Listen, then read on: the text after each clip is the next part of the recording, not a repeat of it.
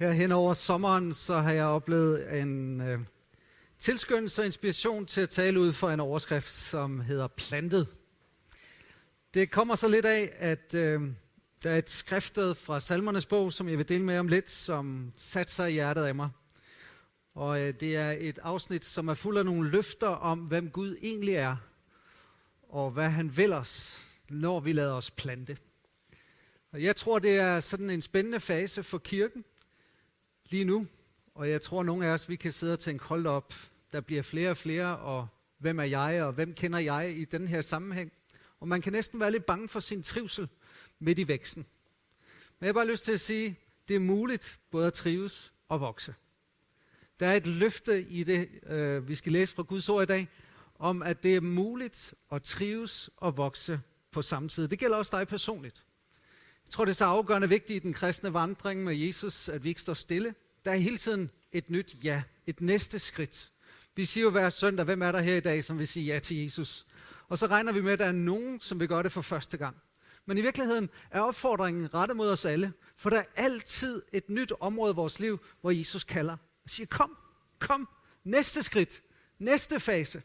Og vi tænker, at det kan være stressende at være i den der bevægelse hele tiden, men du skal vide, at det er muligt at vokse og trives samtidig. Vækst og trivsel er ikke en duel, men det er en duet, som vi skal se ud af budskabet i dag. Så hvis du har din bibel med, uanset i hvilket format, så tag den frem nu og slå op på Salmernes bog, som er cirka lige midt i Bibelen. Det er den længste bog i Bibelen, som er fuld af lovsange og tilbedelse, også nogle klagesange. Det hele i en god symbiose. Men øh, en skøn bog, hvor vi skal slå op på Salmernes bog 92. Så har du ikke en bibel med, så læser jeg op her fra skærmen. De retskaftende, prøv lige at sige retskaftende. Det kan også betyde retfærdige eller rigtig gode. Trives som mægtige palmer, vokser sig store som Libanons cedre. De er plantet i Herrens hus. Der trives de under hans pleje. Selv i alderdommen bærer de frugt. Og så fik jeg et stort amen fra alle over 40. Amen. De bevarer deres friskhed og livskraft. De vidner om Herrens beskyttelse. Han er helt igennem god og retfærdig. Kan I sige amen til det? Han er helt igennem god og retfærdig. Jeg tror, der i den her salme, i de her tre vers, er nogle løfter, der vil løfte os op. Og som vil give os en forståelse af, hvad Guds tanke er for os. Det centrale i det her afsnit understreger her, at de er plantet i Herrens hus. Ved du godt, du er, har et kald om at være plantet i Herrens hus. Ikke bare lige sådan tøffe forbi eller surfe overflade, men at være plantet i Herrens hus. Det er Guds tanke for dig. Det er jo egentlig et underligt sted at plante et træ midt i et hus. Men måske var det sådan i templet, Herrens hus, at ude i forgården, så plantede de træer som en demonstration af Guds liv, der flyder ind i mennesker, så træer blev et billede, også i salmernes bog, på personer, som var plantet i Guds nærvær, plantet i Gud, og som oplevede både vækst og trivsel i ham. Jeg kommer til at tale lidt ud fra de her vers, og gå lidt ind i, hvad det her med at være plantet i Herrens hus kan betyde. Jeg tror blandt andet, som vi skal se på i dag, det betyder at være plantet i Kristus. At Herrens hus, det er Jesus. Jesus han sagde jo, og de forstod det ikke, da han sagde det, men bryd det tempel ned, og jeg skal bygge det op på tre dage. Men han talte om sig selv. Der står også i 1. Korintherbrev kapitel 3, at vi er Herrens tempel, og Helligånden bor i os, så fællesskabet, kirken, er Herrens hus. Kan I sige til det? Så tror jeg også, at der i det her afsnit er noget, der handler om vores karakter. Og øh, selvom du føler dig lidt kantet, så ønsker han, at du skal være plantet. Og han kommer til at forme dig, og han kommer til at bevæge dig og flytte på dig. Og det, der er hårdt ind i dig, det vil han blødgøre. Det, der er forstenet, det vil han varme op. Det, der er frossent, det vil han gøre noget ved ind i dig. Så tror jeg på, at du skal være plantet ind i kaldet, for prøv at lægge mærke til, hvor meget det her også handler om at bære frugt. Og frugt, det er både i form af karakteråndens frugt, men det er også i form af at få lov at se fodspor blive sat ud af vores liv. Prøv at lægge mærke til alle de tillægsord, som bruges i teksten her, om at være plantet i Herrens hus. Det er fantastiske løfter. Nogle gange så skal vi bare lade Guds ord sænke ind. Og jeg har det på den måde, at det er sådan en salgsannonce, som jeg næsten er lidt flov over at stå frem med. Fordi kan det virkelig passe, Altså her i Nordjylland også, er det ok og, og, og ligesom beskrive så mange ting ud af noget sådan. Jeg lister det lidt på en anden måde her, at de, der er plantet i Herrens hus, de trives. Kan I sige amen? De vokser så store. Nu er det ikke sådan fysisk ment. Selvom et af de ord, der bruges her i teksten, faktisk kan betyde fedme også, så er det noget helt andet, der menes. Det er under Herrens pleje. Det er ikke det værste, man kan være under Herrens pleje og opsyn. Der står, Jesus siger, jeg er det sande vintræ, min far er vingårdsmand. Faderen, han er gartneren. Bær frugt selv i alderdommen, bevar deres friskhed, bevar deres livskraft og vidner om Herrens beskyttelse og hans godhed og hans retfærdighed. Det er nogle af de ting, vi skal gå ind i i teksten her i dag. Første, jeg har lyst til at snakke om, det er, at de retskaffende, de trives som mægtige palmer og vokser så store, som Libanon sidder. Hvem er det, der har fået løftet om trivsel? Det er de retskaffende. Det er de retfærdige. Hvad betyder det at blive kaldt retfærdig? I det gamle testamente tænker vi ofte, at de blev retfærdige ved deres præstationer, performance. Det var performance, der gjorde, at Gud han accepterede dem. Abraham og de forskellige, men der står jo om Abraham, at Abraham troede Gud, og det blev regnet ham til retfærdighed. Og dermed så blev han trons far. Han troede det evangelium, der blev forkyndt for ham. Og alle, som tror, bliver i samme øjeblik, de tror, forvandlet. Bibelen siger faktisk, at det, der sker, det er, at han bliver gjort til synd, for at vi kan blive Guds retfærdighed i ham. Bibelen kalder det med et fagord for retfærdiggørelsen. Tænk, at vi i frelsen er blevet gjort retfærdige. Så alt det gode, der var i Kristus, da han hang på korset, så skete der en byttehandel. Han tog det op, og så gav han os alt det, og så betalte han prisen for alt det, der var i os. Vores synd, vores rådenskab, vores egoisme, vores smålighed, vores selvoptagethed. Alt det betalte han for, og vi blev gjort retfærdige. Så når vi taler om løfterne ud af den her salme, og ser det i lyset af den nye pagt, evangeliet om Jesus Kristus, hvor du ufortjent i et øjeblik gøres retfærdig ved tro og ikke ved gerninger, så skal du vide, det er i kraft af Kristus, som blev gjort til en forbandelse, for at vi kunne få velsignelsen. Ham, som blev født velsignet, døde forbandet, for at vi, der blev født forbandet, kunne dø velsignet. Amen. Det sker i korsets træ. Der står, de retskaffende trives som mægtige palmer og vokser så store som Libanons sædre. Den retfærdige trivsel sammenlignes med to slags træer, som er plantet i Herrens hus. Jeg ved ikke, om du har tænkt på din trivsel, og tænkt, øh, den er som en buket blomster, som du indimellem har fået. Afskårende blomster at den der trivsel, åh, nu har jeg den, nu skal jeg passe på den, og nu har jeg det godt med Jesus, nu har jeg det godt med min tro, nu har jeg det godt med kirken, uh, bare der ikke er noget, der, der, der ødelægger den. Og vi kan næsten få sådan en hel øh, følelse af, at det er noget, vi har for en tid, og så visner det hen. Jeg elsker det billede her. At vores trivsel og vores vækst, det er som træer. Jeg tror, vi skal se som kirke, at vi er ikke bare et fællesskab, et kollektiv, vi er Guds folk, vi er Guds familie. Men hver især, så er vi også træer. Træer, der er i vækst og trivsel. Og det, jeg godt kan lide ved et træ, det er, at træer, der er noget solidt og robust over dem.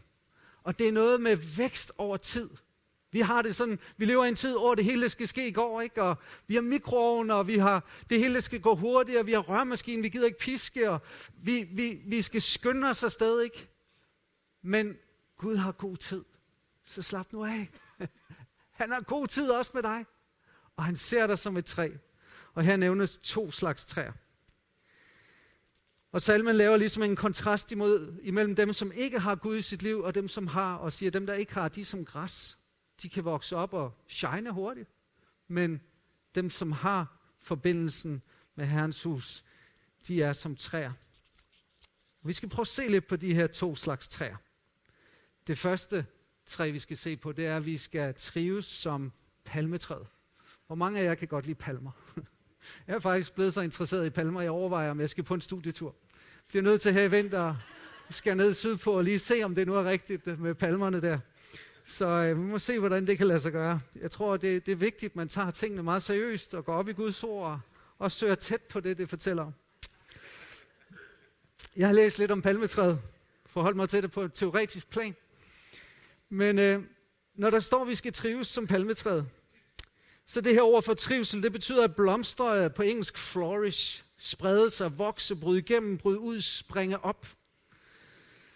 Og øh, det er jo fantastisk med palmetræet. Det er som om, det viser bare, hvad for et fokus vi skal have. Ikke? At palmen, den vokser bare opad. Den er himmelvendt. Den er opadvendt.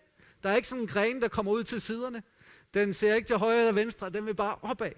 Og allerede der tror jeg, vi ser noget af nøglen til trivsel.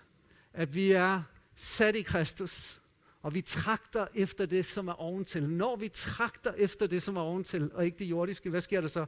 Så får vi lov at vokse tættere på ham. Og der står her, øh, i det jeg har studeret, at palmetræet har en substans i sin stamme, som gør, at den kan bøje uden at brække. Det er faktisk, hører til sjældenhed at se palmetræer, der er brækket i stormen. Stammen, den har sådan en elastik i sig. Og jeg tror på, at det er så afgørende vigtigt at forstå, at den tro, du har fået ind i dit hjerte, som skaber trivslen, den frelsesglæde, den retfærdiggørelse, den frelse, du har, den er, den er bundsolid. Ved du godt det? Den kan altså tåle noget. En kone og mig, vi er ude og se forleden dag på sådan nogle små biler, for at skulle se, hvad sådan noget koster, hvis man skulle ud i sådan en, branche. Og jeg kunne mærke, som bare det at lukke sådan en, så var det som om, det er som at åbne sådan en cola-dåse. Ikke? Det er sådan, og, og, og man ved jo, at biler de bliver crash-testet, så jeg blev lidt interesseret i det her med crash-test. Hvordan ser sådan en bil ud, når den har været udsat for et uheld? Og I ved godt, for at skabe tryghed omkring sikkerhed i biler, så tager de sprit nye biler og jorder dem ind i en væg. Og jeg tænker nogle gange, kunne man ikke få lov at købe den lige inden det sker? Eller det er bare sådan spild, og så alligevel, så ved man jo godt, det er for at sikre, at de er crash-testet. Og du skal bare vide budskabet om Jesus, evangeliet, som skaber og lover trivsel inden i dig, er crash-testet. Prøv bare at se på Jesus, hans liv. Hvor meget trivsel der var i hans hjerte, at når han åbnede op for lovsangen og tilbedelsen, så var der hele tiden connection, til trods for, at han levede forkastet. Til trods for, at han gik korsets vej, til trods for, at han gennemgik lidelse, så var der en indre trivsel. Og det er så afgørende vigtigt, at vi ikke ser på det med trivsel som noget, som bliver en uh, buket, men noget, som er et træ. Hvis vi læser om de 12 apostle i sådan den kirkelige tradition, så er det måske kun Johannes, som man mener døde en naturlig død. De fleste andre er angiveligt blevet martyr. Det er de 12 apostle, vi følger i hælen af. Og kirken har faktisk altid haft det bedst i forfølgelse. Det er som om, at når vi bliver begunstiget og får det for let, så, så forsvinder frelsesglæden lidt. Og vi tænker, hvad er der egentlig for os i det her? Fordi vi har jo velfærd. Men det er, når vi kommer i modstand i blæsevær, det er der, vi mærker trivselen. Vi søger den indeni, og du skal vide, at du skal trives som et palmetræ. Den anden ting, det er, at palmetræet får ikke som andre træer sin øh, vand og næring gennem den ydre bark, men fra sin kerne. Så derfor så kan du faktisk skære og sorte den udvendigt, og det vil ikke stoppe dens tilførsel af næring. Jeg har lyst til at sige til dig, at den hellige ånd, som tager bolig i os, i frelsen, barnekortsånden, det er den samme ånd, som oprejste Jesus fra de døde. Du har kontakt med kilder, som hvis du søger kernen og får forbindelse til kernen Kristus, så skal du vide, at du bliver ikke så sensibel og sårbar over for de der små oplevelser i hverdagen, hvor folk de lige siger et eller andet til dig, eller du lige bliver... Det, det, det stikker ikke så dybt, hvis du har som palmen den særlige evne til ikke at suge i overfladen, men suge i kernen af evangeliet, i kernen af Kristus. Jeg har mit identitet i Jesus. Jeg har den ikke i performance.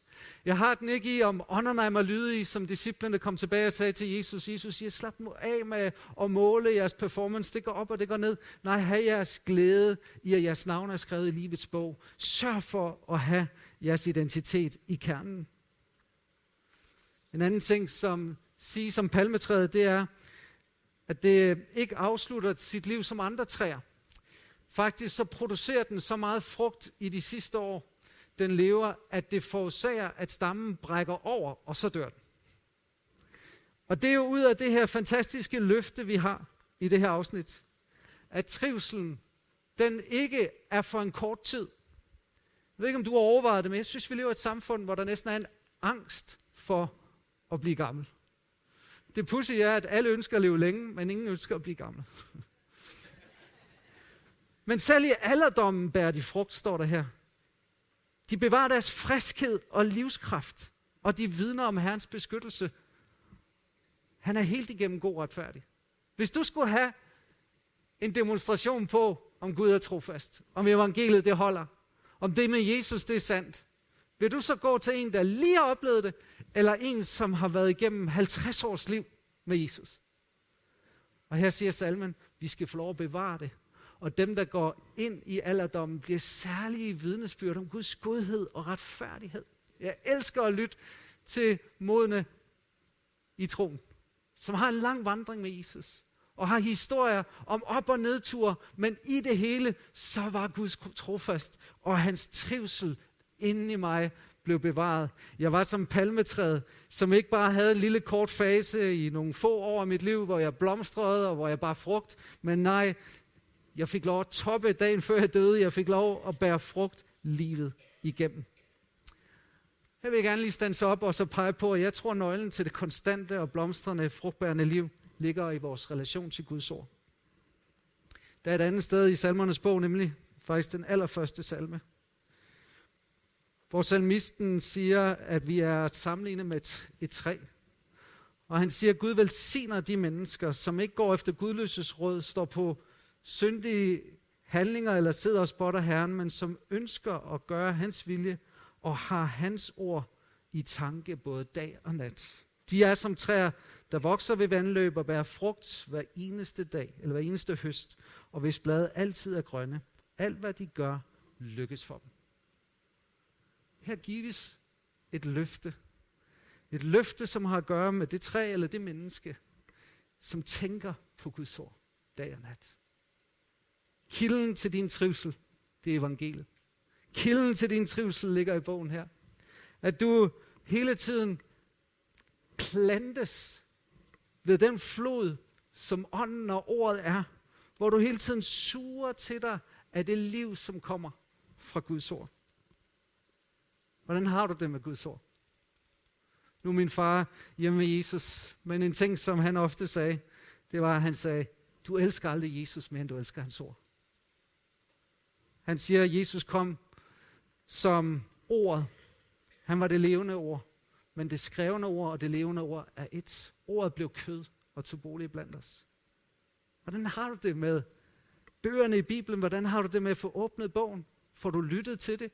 På vej i uh, bilen, på job eller på uddannelse? Hvordan indtager du Guds ord?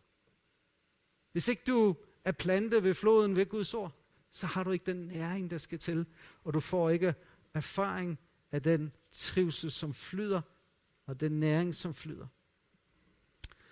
Så hvis vi skal tale lidt om holdbarheden af din trivsel som plantet i retfærdigheden i Kristus, så har vi læst her, at den retfærdige trives på alle steder. Palmer trives i dalen og sæder, som vi skal se om lidt. Træer, de trives også i bjergene. Den retfærdige trives til alle tider. Begge træer, det er sådan nogle stedsegrønne, og de er konstant grønne, og den retfærdige trives under alle omstændigheder. Palmer, de kan være plantet midt i ørkenen, og sædertræer kan vokse midt i storm og frost. Trives du for tiden? Når jeg spørger det, stiller det spørgsmål, så kan du svare ud fra den ydre bark, og det er okay. Der står faktisk sådan her i Jakobs brev, hvis nogen iblandt jer er vel til måde, skal han synge, synge lovsang. Hvis nogen lider, skal han bede. Det vil sige, det er faktisk okay at komme til kirke. Jakob er præst og forstander i den første kirke, A2-kirken i Jerusalem, og skriver til en menighed og siger, det er okay, lige mærke efter. Er det i dag, hvor jeg skal lige sidde ned og bede, eller i dag, jeg skal stå op og synge lovsangen? Det er okay at svare ud fra bakken og sige, sådan har jeg det. Men jeg spørger bare, er du forbundet med kernen? Lever du lige der, så skal du opleve, at være som en palme. Din trivsel er som et palmetræ. Kan I sige til det? Nu, skal, nu har jeg prædiket lidt. Nu skal du prædike lidt til din sidemand. Og så skal du sige, der står i den salme, at din trivsel er som en palme. Kan du ikke lige sige det til din sidemand? Så har du fået det ind over dine læber.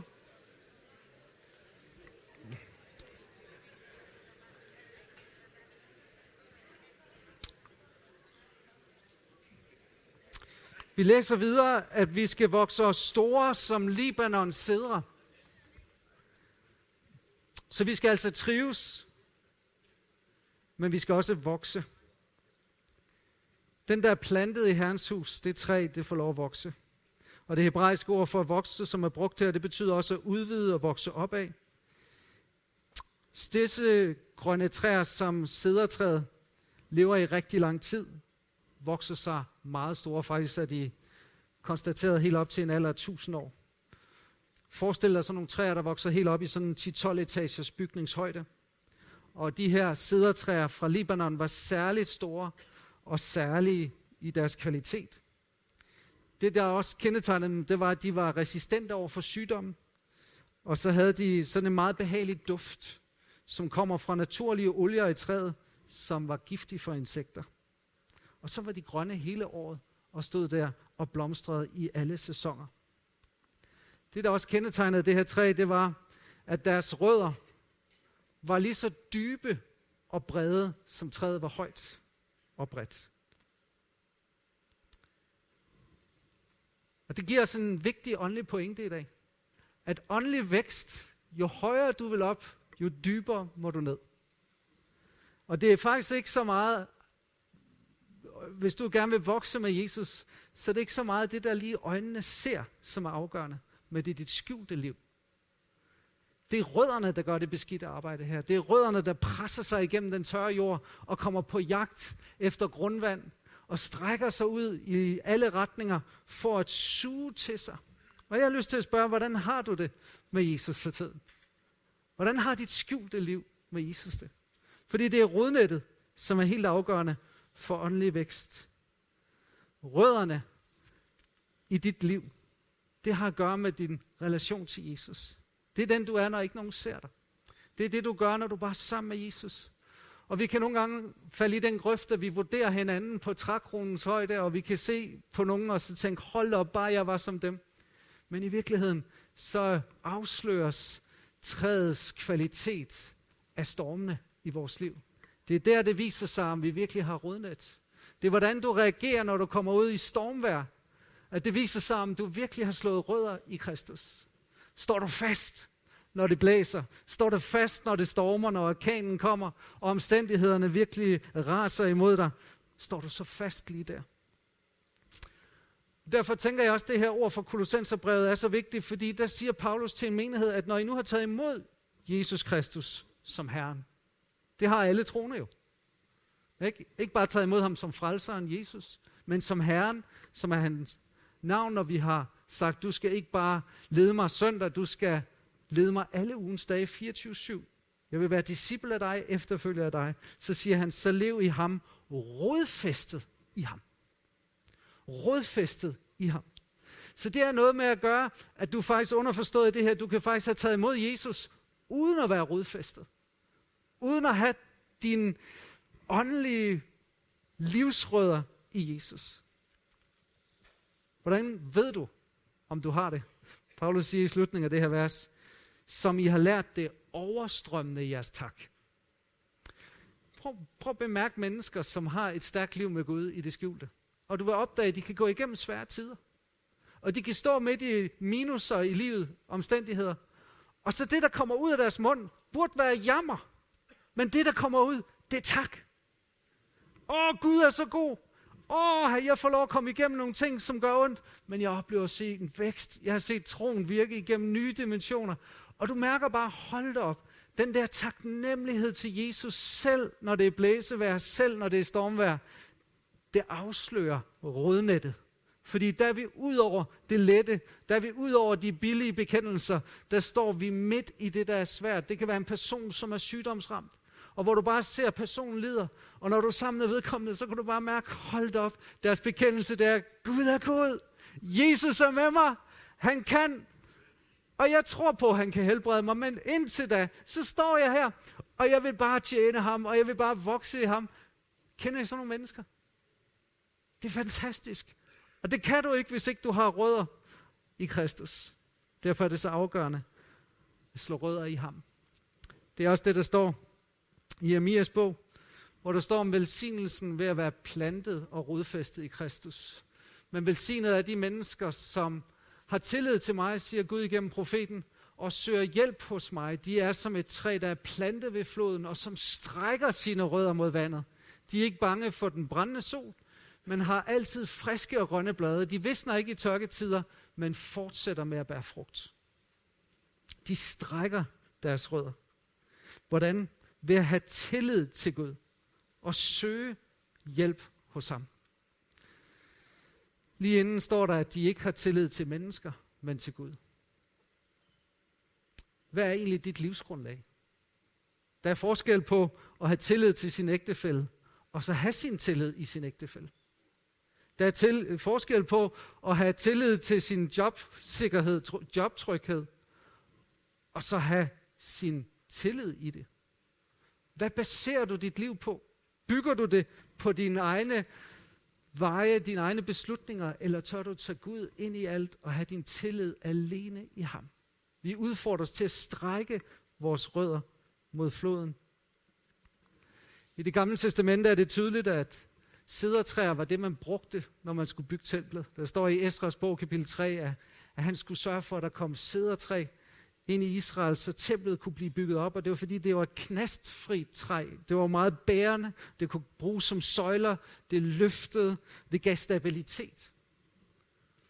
Og der er ingen tvivl om, når vi taler om fællesskabet, så søger Gud efter byggematerialer, som han kan bygge sit fællesskab på. Og når Bibelen bruger billeder som, at nogle er søjler i menigheden, så er det bærende søjler.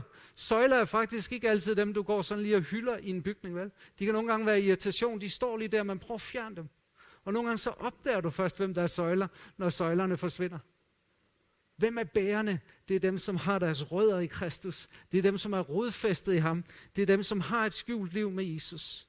Det er dem, som oppebærer hans ord. Der står sædertræer, de kan også vokse i hårde, stenede terræn, uden at stoppe med at vokse. De bliver bare ved med at vokse. Jeg har et opmuntringsord til dig, som går igennem en tid, hvor du tænker, jeg føler ikke ret meget. Jeg synes ikke, Gud taler til mig. Jeg får ikke så mange åndelige oplevelser i øjeblikket. Jeg synes, det er tørt. Jeg synes, det er stenet. Jeg synes, det er hårdt. Jeg har lyst til at sige til dig, måske det er lige den fase, du vokser allermest i. Hvis vi skulle tegne sådan en kurve ifølge Bibelen over åndelig vækst, så vil vi jo gerne have, at det går sådan her. Men hvis du så tager indledningen i Jakobs brev, så vil du se, at nej, det går sådan her. Hvorfor? Fordi der står, at I skal regne det for lutter glæde, når I kommer igennem mange slags prøvelser. Hvorfor? Fordi prøvelserne, de virker. Og så taler han om forskellige sider af troens udvikling og vækst. Kære ven, du skal vokse som et sidertræ. Det bliver bare ved med at vokse uafhængig af stemninger, følelser. Og så længe du er plantet i Kristus, rodfæstet i ham, så skal du vide, at der er en vækst i gang. Jamen, jeg kan ikke se det. Derfor er det godt nogle gange, vi siger til hinanden, jeg kan mærke, der sker altså noget i dig i øjeblikket. Har du nogle gange haft en person i din gruppe eller tæt på dig, hvor du bare tænker, hold op, der er bare en ny soliditet, robusthed. Sig det til vedkommende. Lad os opmuntre hinanden i det. Nu har jeg prædiket om sædertræet. Det var træ nummer to. Øhm. Kan du sige til den sidemand, selvom vi sidder her og sveder, husk så på, du er en sæder. Gør lige det. Det er så let at sige.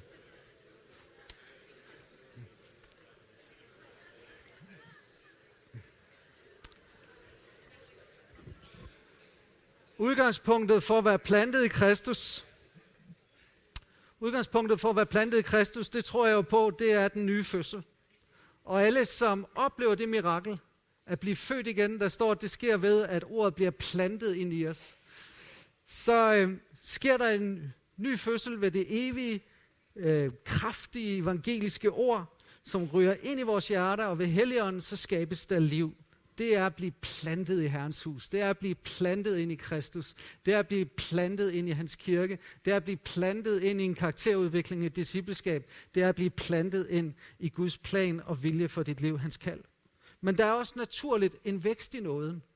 Og har du allerede oplevet frelsen, har du oplevet den nye fødsel, så skal du vide, at det stopper ikke med det. Det er ikke et højdepunkt, det er et udgangspunkt. Og lige der skal du vide, at du kommer under hans pleje. Vingårdsmanden, gardneren, vil have opsyn med os alle sammen. Og vi skal se på lidt senere her i serien, hvordan han nogle gange beskærer os. Woo! Så fedt. han ønsker, at vi skal bære frugt, står der i Johannes 15. Og så lidt senere står der mere frugt og meget frugt. Og så står der endda, derved æres min far, siger Jesus, at de bærer meget frugt. Og så står der her også om udholdenhed, at det er ikke noget, der bare lige sådan skal vare, indtil vi får små børn, og vi ikke kan sove om natten, så må vi godt slække og slække.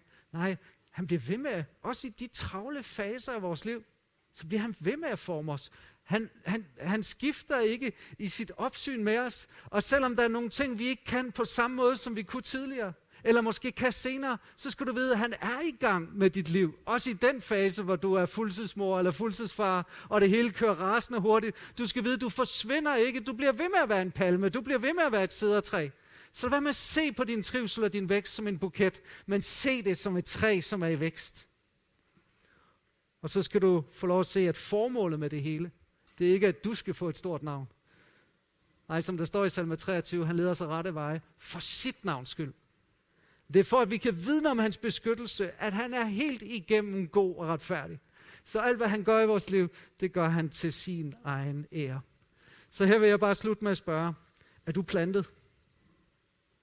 Et frø kan kun vokse, hvis det bliver plantet og lagt i jorden. Og det kan godt være, at du tænker, hvis du hører det her for første gang, og du er 30 år eller 40 år i dag, åh, oh, jeg har spildt mit liv. Du skal bare vide, hvis jeg spørger, hvornår er det bedste tidspunkt at plante et træ, men er det ikke for 30 år siden i virkeligheden? Jeg vil sige for 30 år siden eller i dag. Det tager 30 år. Jamen hvad så med alle de år, hvor jeg har levet uden at kende Jesus? Så vil jeg bare sige, han erstatter. Han godt gør. Og Bibelen siger, at de sidste skal blive de første. Og vi kan ikke forstå Guds rige altid. Det er som om han tager vores liv, selv der hvor vi var væk fra ham, og viser os, hvordan han var aktiv, også i de faser. Nu stiller jeg dig nogle spørgsmål her til sidst, og så skal vi bede sammen. Er du plantet? Fordi det er vigtigt, du ved, det er Gud, der planter dig. Du kan ikke plante dig selv. Du må bare lade dig plante. En ny fødsel og blive bragt ind i Kristus. Det er ikke noget, vi kan gøre. Det er noget, han vil gøre for dig. Du kan sige ja tak til det, og så kan du erfare det og opleve det. Gud, han har gravet hullet. Kan I sige amen til det? Øh, der er faktisk sådan, at, at vi er alle blevet placeret ind i en oplevelse af sådan et divine spot inde i os. Og evangeliet, det er som sådan en, jeg ved ikke, man kalder som plantespyd eller sådan noget, for at lave hul, når man skal så frø. Men hver gang evangeliet lyder, så er det som sådan en her, den laver et hul. Det er derfor, der står, at det gav et stik i hjertet på dem på pinsedag. Hvorfor? Fordi når evangeliet lyder, så mærker vi et sug. Der skabes et hul i os. Et savn. En længsel. Vi mærker en tomhed måske. Og det er fordi, han har lagt evigheden ind i alle menneskers hjerter. Der er sådan et divine spot inde i os, hvor vi bare længes efter og suger efter ham. Der er også et hul i hans hjerte, der står, han længes med nidkærhed efter den ånd, han har givet bolig i os. Det vil sige, han savner os. Og jeg tror faktisk på også i fællesskabet, så er det sådan, hvis ikke vi finder vores plads i Guds familie, så bliver der et hul. Der bliver et savn. Og derfor er det så afgørende, at vi alle plantes ind i Herrens hus, ind i, ind i menighedens fællesskab. Fordi der er en åndelig bygning, som han sammensætter og holder sammen, og der står, at han sætter hver eneste lem på lemet. Det er ham, der gør det. Jeg tror også på, at det er Gud, der løfter os op med rodet fra den gamle jord og sætter os i en ny jord. Nu har jeg en plante her, og det der med at tage en plante op og så sætte den ind i noget andet, det kan være noget brutalt noget. At blive taget op af den her verdens hårde jord, som måske er nedtrådt og kold, frossen, og så komme ind og blive plantet igen. Den proces kan være brutal. Vi kalder det omvendelse. Og det at komme til Jesus, det er ikke kun at blive optaget af ham, det er også at forlade det gamle, de gamle vaner, og vende sig væk fra det gamle liv, og så søge ham, og være optaget af ham. Gud planter dig, ved at han poder dig ind på Kristus planten. Der hvor jøderne allerede var som det gudsfolk, der står, at vi bliver podet ind på det træ selv som hedninger, altså ikke jøder. Og det er noget, han gør, og det er den plante, som bærer frugt. Og Gud dækker dig med blød og nærende jord. Og der har vi faktisk et stort ansvar for hele tiden at sørge for, at den jord, som evangeliet falder på, ikke er sådan på vejen, hvor det er overfladisk, så fuglene bare kan komme og spise, eller at der kommer tisler, som Jesus kalder for denne verdens bekymringer, optagethed af hverdagen. Så der kommer ligesom noget, der, der fjerner de der evangeliske frø, som bliver sået i os. Og så skal vi sørge for hele tiden at lade Gud pleje og udvikle os. Fordi når vi er plantet først og fremmest, så handler det om at få vand og varme og lys. Det handler om at komme i den gode jord, og det handler om at være under opsyn. Så i Jesu navn, er du plantet? Eller så kan du blive det. Skal vi bede sammen? Jesus Kristus, tak for du kalder på en vers, som er i det her rum. Nogen til at tage et skridt i retning af dig for første gang. Nogen for at tage skridt nummer 100, andre skridt nummer 1000. Tak fordi vi er kaldet til trivsel og vækst. Tak fordi vi er kaldet til at være plantet i dit hus. Plantet i dig og slå rødder i dig, Kristus. Ikke have identitet i noget ydre præstation, performance i os selv eller i mennesker, men have vores tillid i dig, Gud. Og virkelig strække vores rødder ind i dig. Her lad os være som palmen. Trives som palmen. Palmen, som tåler stormværet. Lad os være som sædertræet i vores vækst og vores udvikling. At vi livet igennem og få lov at bære frugt. Både være i udvikling i vores karakter, og også få lov at se mennesker komme med som resultat af vores liv. Få lov at hjælpe med at bygge din menighed og være byggemateriale i dit hus, som er løftet og bærende. Jesus Kristus, så for du giver os en ny kærlighed til dit ord. Kærligheden til det skjulte liv med dig. Tak for det. Mens vi er i bøn og sidder med lukkede øjne, så har jeg lyst til at spørge, særligt henvendt til dig, som er her for første eller anden eller tredje eller tiende gang, men som endnu ikke har taget beslutning om at blive plantet for første gang, blive født igen, opleve den åndelige fødsel, blive Guds barn. Har du ikke haft den oplevelse endnu, så vil jeg gerne bede en bøn for dig og med dig. Jeg vil gerne se, hvem det er, jeg beder for og med. Så hvis du bare vil løfte din hånd op og så tage den ned igen, så vil jeg gerne bede for og med dig. Er der nogen, der vil tage den beslutning i dag? Inviter Jesus ind. Ja, ser din hånd. Er der flere? Så bare løft din hånd op. Jeg ser også din hånd. Er der flere? Jeg ser din hånd dernede. Er der flere, der siger ja til Jesus, til at blive plantet, podet ind på vintræet, som er Jesus Kristus, hvor vi får lov til at være en af grenene, bære frugt for ham. Jeg har også lyst til at spørge, er du her i dag, hvor du bare ved, jeg skal have rodnettet udviklet. Mit, tro, mit, mit forhold til Kristus, det er meget det synlige. Jeg kommer til Guds tjeneste, jeg kommer måske endda i gruppe, men jeg har ikke noget skjult liv med Jesus. Jeg har brug for at få liv, få strukket rødderne til ordet og til bønden, så løft din hånd op der, hvor du sidder, og brug det som en anledning til at hengive dig hen til Jesus. Tag beslutninger for ham. Jesus, tak, at du kommer nu. Skal vi ikke bede en bøn sammen, både jer, der sagde ja til Jesus for første gang, og jer, der tog beslutninger om at udvikle jeres relation til Jesus. Så siger vi nu højt, kære Jesus, jeg ønsker at lade mig plante ind i dig. Tag imod mig. Frels mig. Gør mig til Guds barn. Jeg tager imod dig. Tilgivelsen. Retfærdiggørelsen. Lad mig slå rødder i dig. Jeg vender mig væk fra mig selv for at leve for dig. Du skal være her i mit liv.